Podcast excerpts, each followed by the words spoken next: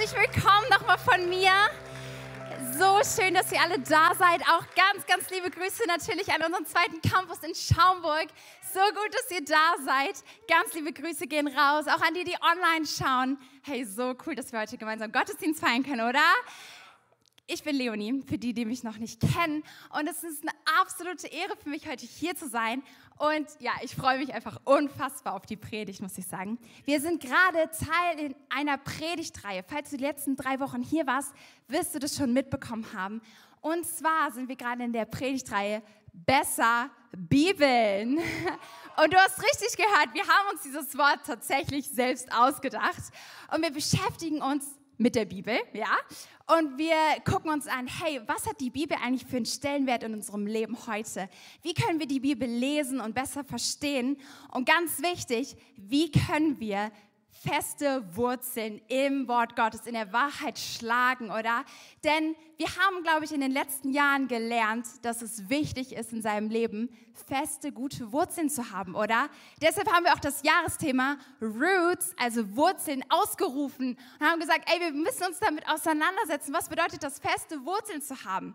Und der Bibelvers, der uns schon jetzt die ganze Predigtreihe beschäftigt, ist ähm, Kolosser 1, nee, Kolosser 2, Vers 7. Und da steht folgendes, ich lese es mal vor. Senkt eure Wurzeln tief in seinen Boden und schöpft aus ihm. Dann werdet ihr im Glauben wachsen und in der Wahrheit, in der ihr unterwiesen wurdet, standfest werden. Und dann wird euer Leben überfließen von Dankbarkeit für alles, was er getan hat. Hier steht es nochmal, wir sollten unsere Wurzeln in der Wahrheit, in der wir unterwiesen wurden, schlagen. Und dann, damit ist eine Zusage verknüpft, unser Leben wird vor Dankbarkeit überfließen. Und das glaube ich, dass das die Wahrheit ist. Dein Leben wird aufblühen, wenn du deine Wurzeln in den richtigen Boden reinschlägst. So, und jetzt sitzt du vielleicht hier und denkst dir, okay, ich soll in dieses alte Ding hier meine Wurzeln schlagen? In die Bibel, das ist doch schon über 2000 Jahre alt, oder? Also ich weiß ja nicht, ob das noch so modern ist. Und wer kann mir denn überhaupt sagen, dass das hier historisch zuverlässig ist? Ich meine, über 2000 Jahre, da können doch irgendwelche Fehler passieren in den Überlieferungen, oder? Wer weiß, ob da nicht irgendwer seine eigenen Lehren reingemischt hat? Wie kann ich mir sicher sein, dass das hier tatsächlich die Wahrheit ist und als ja, antikes Dokument wirklich vertrauenswürdig ist? Gut, dass du fragst. Und ganz genau damit werden wir uns auseinandersetzen heute. Denn tatsächlich ist es so, dass das nur natürlich ist, solche Fragen zu stellen. Es ist menschlich. Ich meine, als Kind hat man noch so ein gewisses Grundurvertrauen, oder? Ich kann mich an Situationen erinnern, da stand ich irgendwie oben auf einem Klettergerüst und mein Papa stand unten und ich wusste ganz genau, wenn ich jetzt springe, mein Papa fängt mich auf. Und ich meine, ich wurde auch nicht enttäuscht, niemals. Und so, aber wenn man, wenn man älter wird, dann beginnt man hinter gewisse Dinge so ein Fragezeichen zu setzen, oder?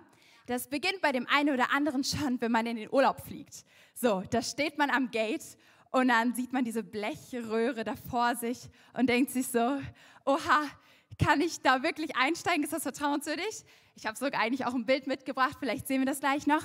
Ähm, und wir denken uns so, boah, ich weiß nicht, hoffentlich hat der, der sich das ausgedacht hat, das alles genau berechnet, dass das wirklich funktioniert, oder? Oder anderes Beispiel, war jemand schon mal von euch, auch gerne in Schaumburg melden, schon mal bei der längsten Hängebrücke Europas? Die ist nämlich im Harz. Sehr cool, sehr empfehlenswert. Und ich war da mal vor ein paar Jahren. Und wenn man da rüber geht, wieder genau dasselbe. Man denkt sich so, oha, ich hoffe, derjenige, der das hier konstruiert hat, wusste genau, was er tut. Weil das ist ganz schön, ganz schön lang, diese Hängebrücke. Oder wer war schon mal auf dem Eiffelturm? Das ist auch wirklich eine besondere Erfahrung. Wir waren als Familie mal vor ein paar Jahren da und je höher man kommt und man klettert diese eisernen Stufen rauf, je dünner wird die Spitze und der Wind weht und man denkt so, oha, beim nächsten Windsturm kippt das Ding hier um. und man fragt sich, ist das wirklich vertrauenswürdig? Ist es zuverlässig, oder? Das ist nur total menschlich. Aber wisst ihr, wenn man mit Jesus lebt und wenn man an ihn glaubt, dann musst du deinen Verstand nicht bei der Garderobe abgeben, sondern ganz im Gegenteil, Jesus fordert uns dazu auf, unseren Verstand zu benutzen. Lass uns mal schauen, lass uns nachlesen. Nämlich in Matthäus 22, Vers 37 steht folgendes. liebe den Herrn, das sagt Jesus, liebe den Herrn, dein Gott, von ganzem Herzen, mit ganzer Seele und mit deinem ganzen Verstand. Hey, er fordert dich auf, deinen Verstand zu benutzen zur Ehre Gottes. Ich glaube, er hat ihn uns gegeben, damit wir ihn benutzen. Und genau das wollen wir heute tun. Und deshalb wird vielleicht die Predigt heute ein bisschen anders als normalerweise, aber wir wollen das mal ausprobieren. Und zwar, wenn wir mal beginnen, das Ganze ein bisschen zu überprüfen, mal ein paar Fragen zu stellen, mal ein paar Untersuchungen anstellen und mal ein bisschen Druck ausüben. Da wollen wir mal feststellen, okay, wenn wir uns da draufstellen auf dieses Fundament der Bibel, wird es einstürzen und sich als hohl erweisen? Oder werden wir feststellen, dass es extrem zuverlässig ist und uns hält? Genau damit wollen wir uns heute auseinandersetzen. Und ähm, ich meine, klar, mit meinen 20 Jahren Lebenserfahrung habe ich nicht die Weisheit mit Löffeln gegessen. Das wäre auch ganz schön dumm, das zu behaupten. Aber eines kann ich euch wirklich sagen. Ich bin absolut begeistert über die Bibel. Und ich habe es geliebt, in der Vorbereitung mich richtig reinzugraben. Und ich habe das getan. Ich habe mich für euch reingekniet, ich habe gelesen, ich, habe, ich wollte es ganz genau wissen und habe mir verschiedenste Dinge angeschaut. Und es hat mich überwältigt, was ich alles gefunden habe. Und deshalb gebe ich wirklich mein Allerbestes, damit wirklich jeder hier, egal ob du jemals in deinem Leben irgendetwas mit Geschichte und Wissenschaft zu tun hattest oder nicht, dass du heute etwas mitnehmen kannst und dass, es, dass du es verstehst heute. Und äh, ich hoffe, du hattest heute schon mal einen Kaffee. Du sitzt auf deiner Stuhlkante und bist bereit für das, was jetzt kommt. Denn wir wollen uns damit auseinandersetzen, ob die Bibel tatsächlich historisch zuverlässig ist. Falls du am Ende der Predigt sagst, oh, das interessiert mich irgendwie noch mehr, da möchte ich noch mehr darüber erfahren, da möchte ich noch tiefer eintauchen, dann kann ich dir ein Buch wirklich sehr, sehr doll empfehlen. Und zwar Der Fall Jesus von Lee Strobel. Und er war früher Atheist, ist selbst ein Journalist und er wollte es auch ganz genau wissen. Und in diesem Buch erzählt er seine Geschichte darüber, wie er herausgefunden, herausgefunden hat, ist der Glaube tatsächlich zuverlässig, ist die Bibel zuverlässig und so weiter. Das Buch gibt es auch als Film. Ich habe ihn auch geguckt und wirklich ein sehr guter Film für Amazon Prime-Mitglieder sogar kostenlos. Kleine Werbeeinheit. ähm, und ansonsten kannst du ihn die leihen. Wirklich sehr gut. Und für deine Kinder vielleicht. Das Buch gibt es auch als Teens-Version. Auch sehr empfehlenswert. Habe ich auch gelesen. Yes. Okay, ähm, lass uns reinsteigen. Ich hoffe, ihr seid bereit. Wir werden uns anschauen, das Fundament der Bibel. Und dafür werden wir uns drei Bausteine anschauen und gucken, ist die Bibel historisch zuverlässig oder nicht. Und der erste Baustein, mit dem wir uns beschäftigen wollen, ist die absolute Einzigartigkeit der Bibel. So, ich schiebe es mal in unser Fundament rein. Okay, ich habe gedacht, wir brauchen am Anfang erstmal ein paar Fakten zur Bibel. Ähm, Zunächst ist zu bedenken, dass die Bibel in zwei Teile eingeteilt ist, in das Alte Testament und in das Neue Testament. Und insgesamt wurde die Bibel in einem Zeitraum von über 1400 Jahren geschrieben oder ungefähr 1400 Jahre. Ähm, sie wurde nicht nur in einer Sprache geschrieben, sondern in drei Sprachen, in Hebräisch, in Aramäisch und in Griechisch.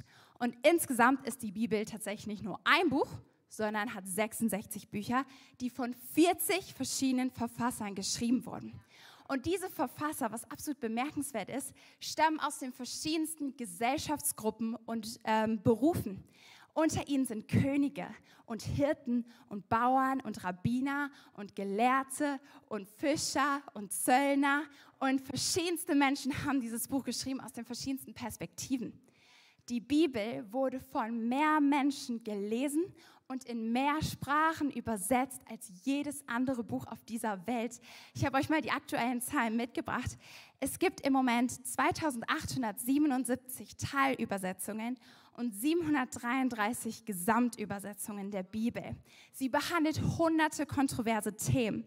Und die Verfasser des Neuen Testamentes sind entweder Augenzeugen oder solche, die unmittelbar Augenzeugen befragt haben. Dazu mal ein paar Beispiele. Einmal schreibt zum Beispiel Petrus in 2. Petrus 1, Vers 16 als Jünger von Jesus und damit als Augenzeuge Folgendes. Er sagt, denn wir haben uns nicht etwa irgendwelche klugen Geschichten ausgedacht, als wir euch von der Macht unseres Herrn Jesus Christus und von seiner Wiederkehr erzählten. Nein, wir haben seine Majestät mit eigenen Augen gesehen. Und noch ein anderer Verfasser der Bibel, Lukas, er war kein Augenzeuge, war aber Mitarbeiter von Paulus und hat Augenzeugen befragt und er schreibt folgendes. Lukas 1 ab Vers 1. Verehrter Theophilus, viele haben schon über die Ereignisse geschrieben, die bei uns geschehen sind. Dabei haben sie die Berichte der ersten Jünger zugrunde gelegt, die mit eigenen Augen gesehen haben, wie Gott seine Verheißung erfüllt hat. Ich habe alle diese Berichte von Anfang an sorgfältig studiert und beschlossen, alles in geordneter Folge für dich aufzuzeigen. Wow. Ich meine, du hast völlig recht, das beweist noch gar nicht, dass die Bibel historisch zuverlässig ist. Aber es zeigt, dass die Bibel absolut einzigartig ist. Kein anderes Buch auf dieser Welt ist mit ihr vergleichbar. Und ich finde, das führt uns dazu, dass wir ein besonderes Augenmerk auf die Bibel legen sollten und wirklich mal schauen sollten, was hat es mit diesem Buch aus sich. Denn sie sucht ihresgleichen, sie ist absolut nicht zu vergleichbar. Ähm, das führt uns zu unserem nächsten Baustein, zum Fundament der Bibel.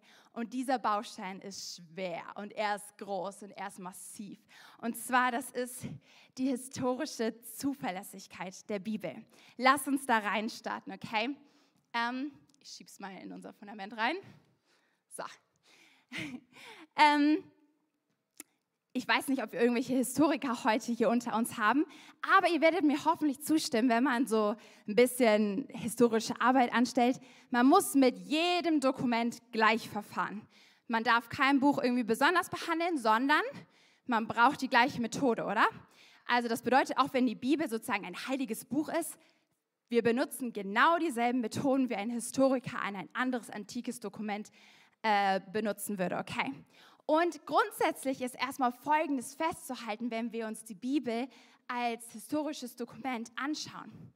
Wir haben keine Originalschriften der Bibel, sondern nur Abschriften und Manuskripte.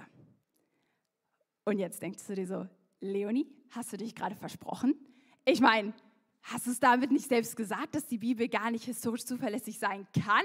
Ich meine, wenn wir keine Originalschriften haben, sondern nur Abschriften und Manuskripte, woher sollen wir denn dann wissen, dass es die Wahrheit ist? Moment mal, du kannst tief durchatmen. Denn tatsächlich ist es etwas, womit wir in der Wissenschaft grundsätzlich leben müssen. Denn es besteht über kein antikes Dokument noch die Originalschriften, sondern immer nur Abschriften und Manuskripte. Das ist total normal tatsächlich. Und das liegt grund, also größtenteils daran, dass die Originalschriften damals auf Papyrus geschrieben wurden. Und das ist organisches pflanzliches Material, was zerfällt. Mit der Zeit ist es vergänglich. So, und deshalb haben wir keine Originalschrift mehr. Aber das führt uns zu der nächsten Frage oder zu den nächsten zwei Fragen.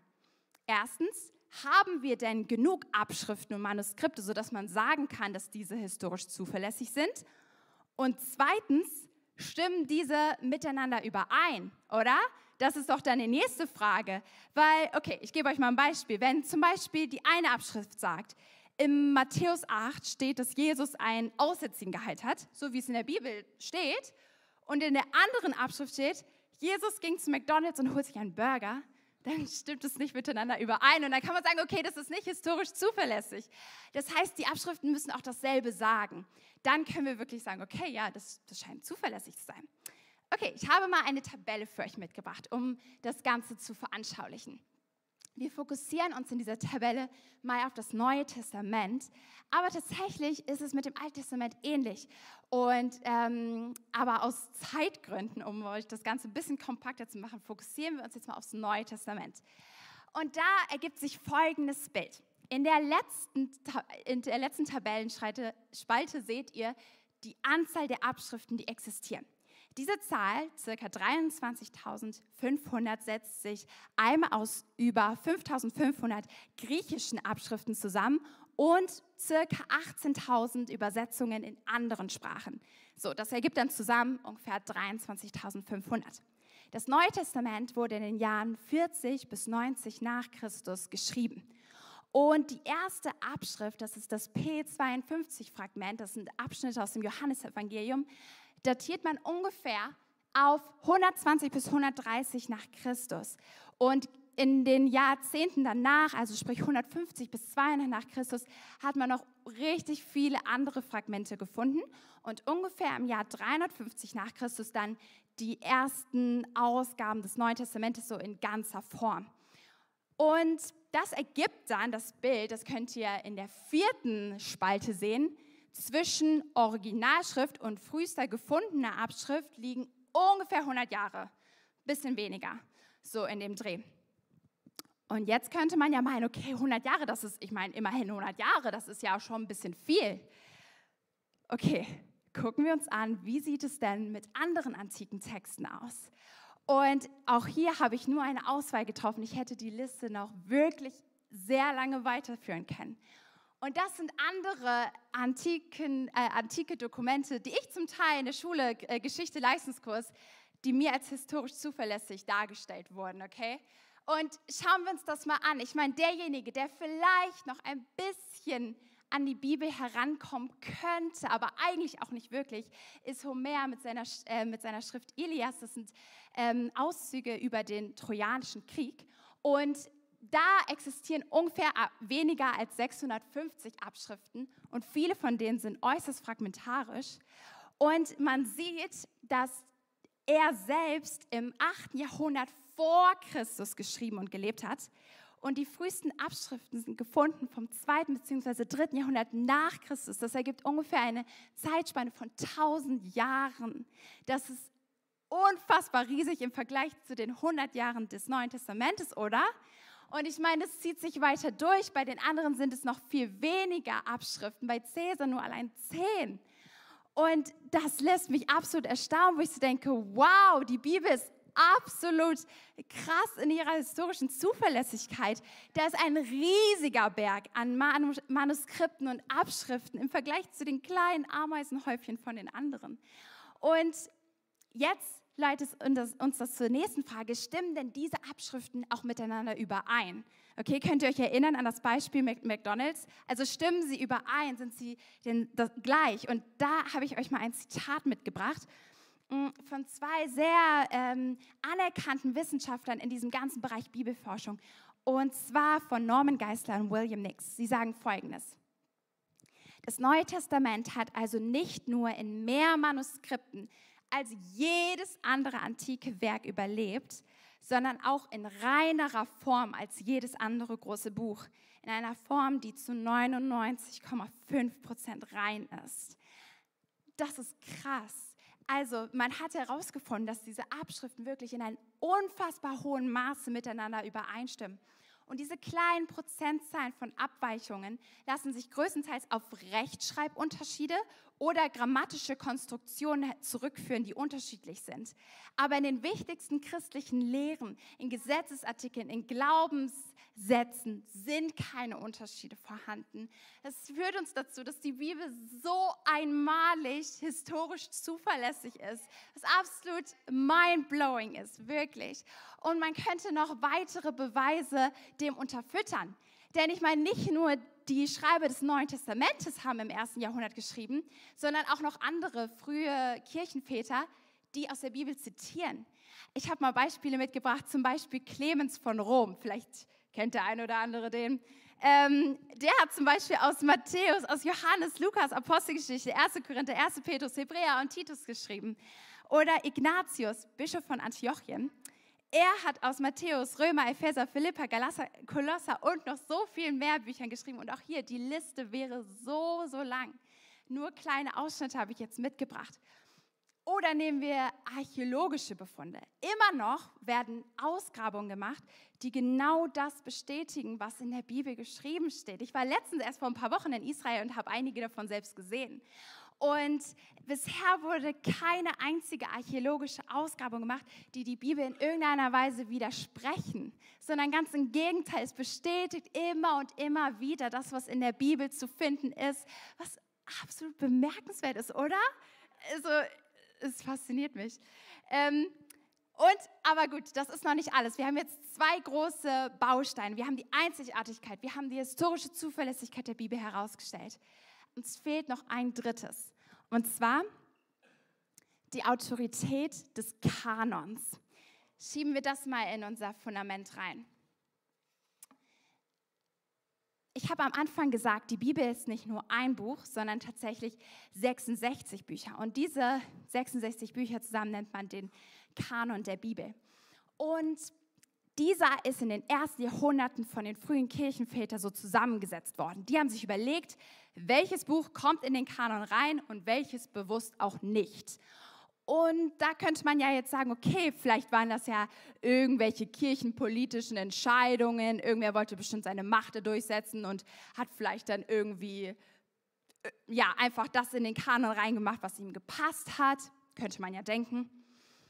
Aber schauen wir uns mal an, mit welchen Kriterien die frühen Kirchenväter überlegt haben, welches Buch kommt in den Kanon und welches nicht.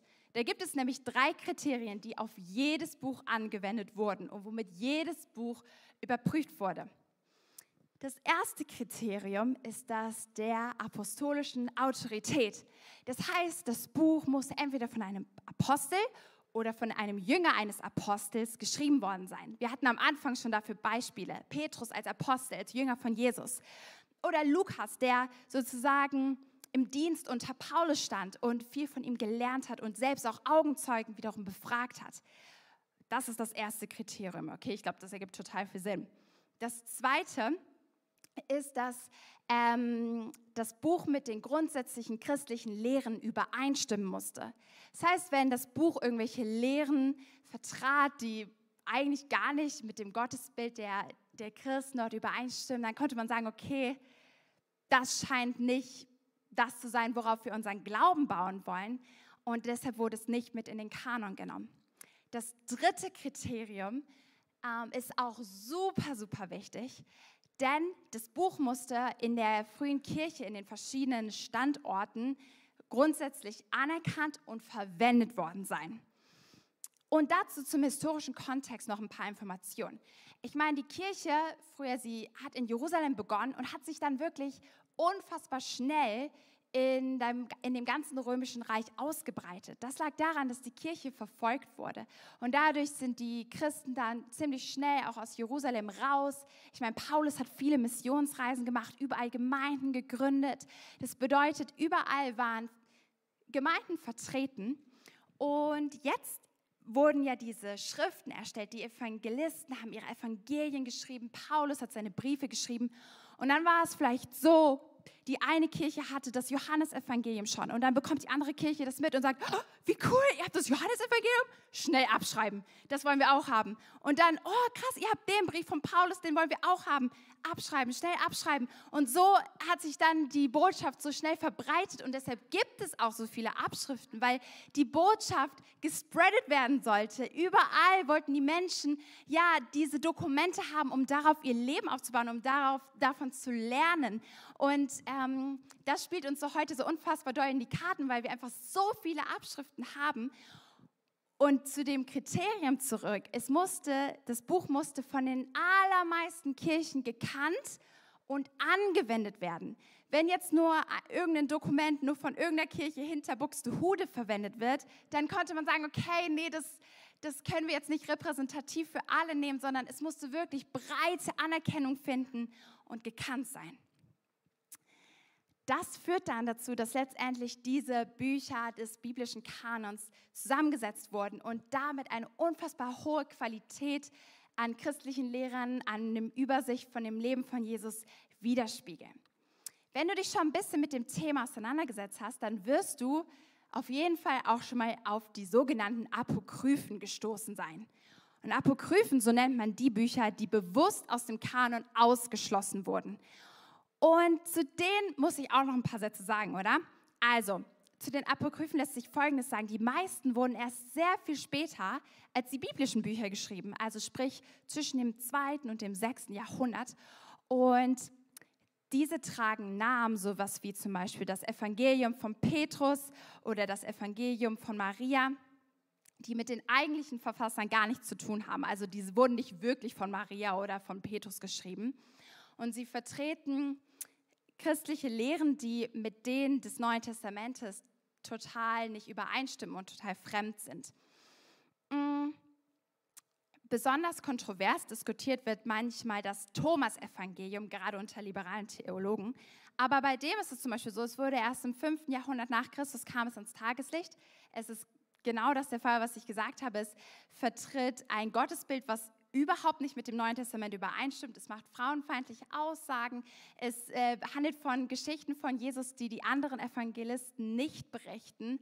Und damit hat es sich selbst aus dem Kanon ausgeschlossen. Häufig sind diese Apokryphen total mythisch und historisch nicht zuverlässig. Mm, und einer der frühesten Kirchenhistoriker, Eusebius, er hat mal über die Apokryphen gesagt, die sind völlig absurd und gottlos.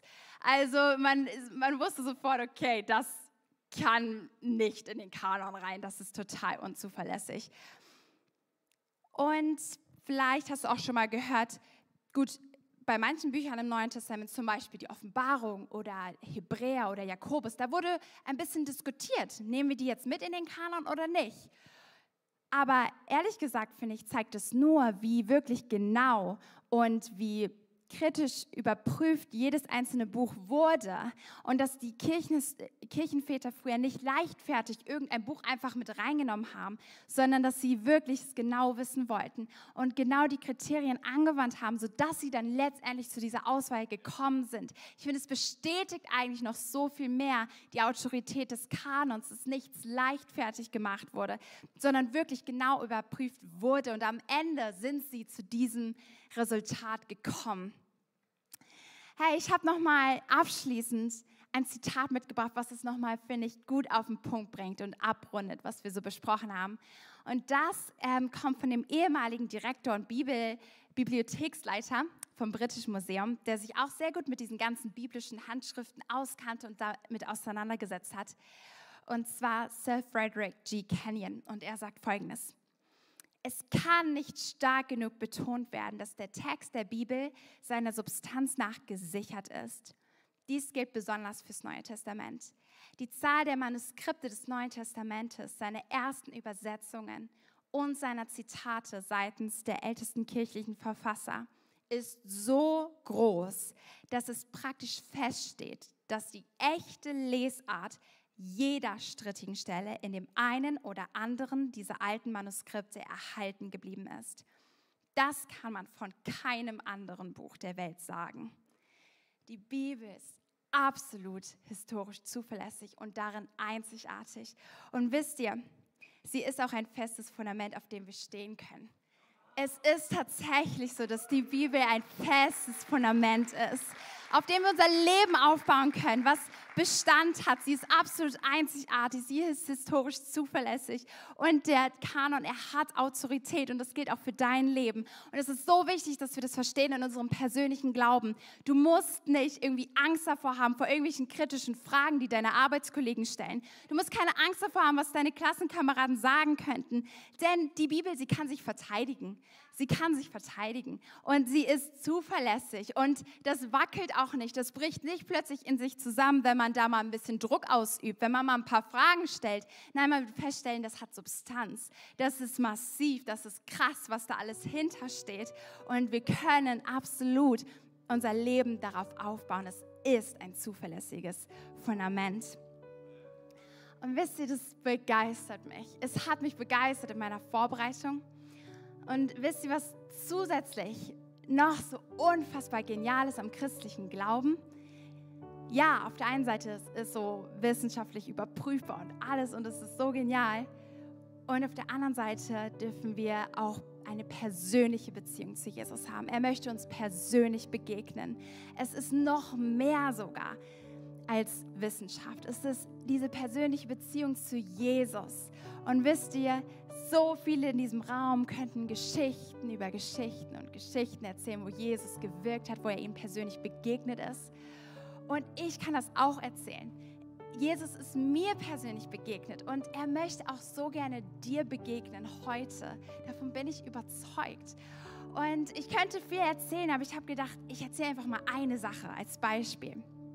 Wisst ihr, ähm, als Kind war ich oder auch als junger ja, Teenager in einem überproportional großen Maße, glaube ich, schuldbewusst.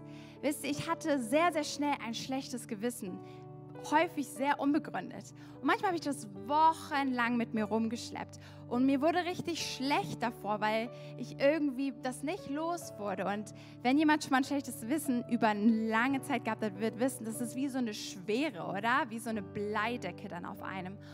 Und das war immer wieder, hat mich das beschäftigt. Aber ich durfte Jesus mit der Zeit besser kennenlernen. Und irgendwann hatte ich echt so eine ganz neue, tiefe Offenbarung von seiner Gnade.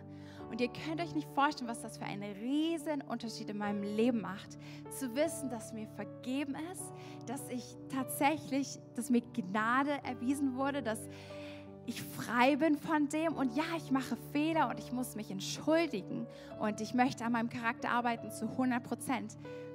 Aber grundsätzlich darf ich wissen, mir ist vergeben und ich bin frei und Gnade wurde für mich äh, erkauft und Jesus hat das alles bezahlt und ich bin frei. Und wisst ihr, Jesus begegnet uns in so verschiedenen Arten und Weisen. Wir haben gerade eben noch von diesem krassen Heilungswunder von gestern gehört, was passiert ist. Und er tut es noch heute. Und das war so mein Gebet für diesen Moment jetzt, der jetzt kommt. Denn wir wollen gleich in einen Song gehen. Und dieser Song handelt davon, dass Jesus unser fester, starker Anker ist. Und da heißt es, sein Wort ist beständig und sein Zuspruch ist ewig.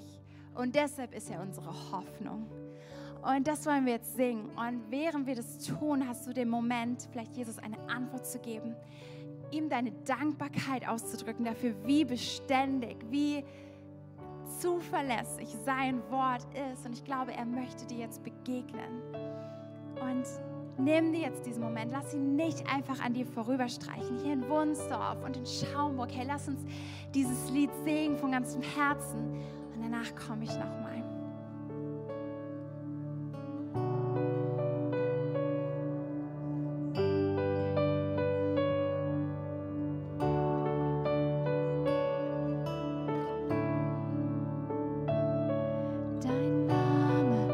ist höher, dein Name ist größer, du bist meine Hoffnung.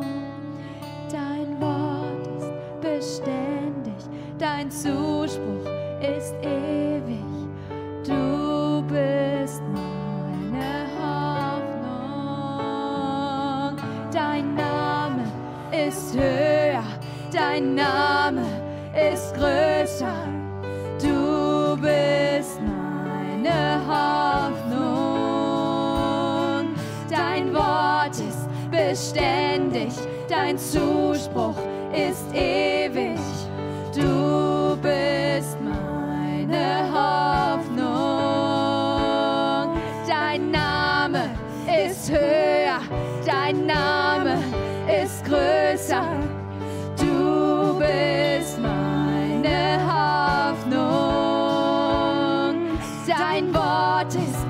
Ich habe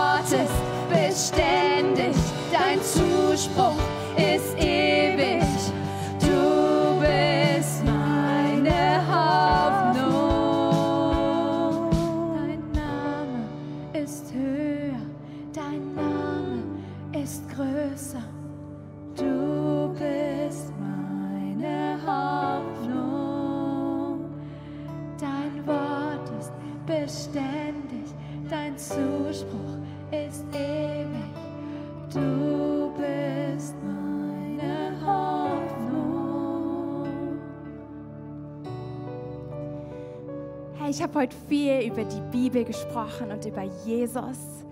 Und gerade am Ende habe ich davon erzählt, dass er eine persönliche Beziehung zu uns haben möchte.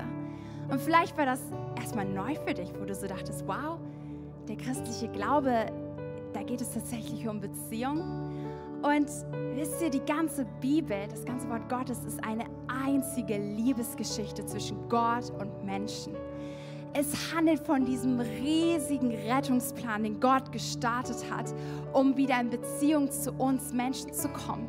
Denn wisst ihr, Sünde und Schuld, das trennt uns eigentlich von Gott. Das hält uns davon ab, zu ihm zu kommen und in Beziehung mit ihm zu leben. Aber dann lesen wir davon, wie Jesus gekommen ist. Und als Jesus gekommen ist, hat sich alles verändert. Und dann ist er am Kreuz uns gestorben als Gottes Sohn, als absolut perfekt und ohne jegliche Schuld. Und hat damit den Weg für uns frei gemacht, zu ihm, zum, zum Gott, zum Vater zu kommen. Und deshalb wollen wir jeden Sonntag diese Einladung, die Gott selbst ausspricht, einfach nur weiterleiten sozusagen. Und einfach euch die Möglichkeit geben, falls jemand hier ist, dass er heute die Entscheidung treffen kann und sagen kann, Jesus, ja, ich nehme dich an als meinen Herrn und Retter. Danke, dass du den Weg frei gemacht hast und ich ergreife heute deine Liebe und Gnade für mich persönlich. Und jetzt schließen wir mal alle unsere Augen, damit wir einen Moment der Privatsphäre haben, hier in Wunsdorf und in Schaumburg. Und dann stelle ich gleich diese Frage, hey, möchtest du Jesus Christus als deinen Herrn und Retter annehmen? Und dann kannst du gleich deine Hand heben. Und wisst, wisst ihr, das ist einfach nur ein, ein sichtbares Zeichen. Einmal natürlich für mich, damit ich weiß, mit wem ich beten kann. Aber einfach ein Zeichen, was du ausdrückst und Gott deine Hand hinstreckst und sagst, Jesus, ich gebe dir mein Leben heute. Du bist mein Retter und Herr. Es ist manchmal so gut, einfach das sichtbar auszudrücken und seine Entscheidung dadurch zu bestätigen. Und danach werden wir dann alle gemeinsam ein Gebet sprechen. Ich werde vorbeten und ihr könnt einfach nachbeten. Und wenn du heute diese Entscheidung triffst, dann kannst du das besonders in deinem Herzen mitbeten und ausdrücken für dich. Deshalb, hey, wer ist heute hier, der sagt, ich möchte Jesus als meinen Herrn und Retter annehmen, dann streck dich doch jetzt aus. Dann melde dich ganz kurz hier in Wohnsdorf im Saal, im Schaumburg im Saal. Tu das jetzt. Lass den Moment nicht verstreichen. Dankeschön. So stark, danke. Okay, ich werde jetzt beten und ihr habt die Möglichkeit, es einfach nachzubeten. Lieber Herr Jesus, ich komme jetzt zu dir und bitte nimm meine Schuld weg. Danke, dass du alles am Kreuz für mich bezahlt hast. Ich will ab heute in Beziehung zu dir leben. Leite ab heute mein Leben. Bitte gib mir deinen Heiligen Geist. Danke, dass ich jetzt ein Kind Gottes bin und ein völlig neues Leben mit dir beginnen darf. In deinem Namen, Jesus. Amen. Amen. Hey, lass uns diesen Leuten mal einen großen Applaus geben.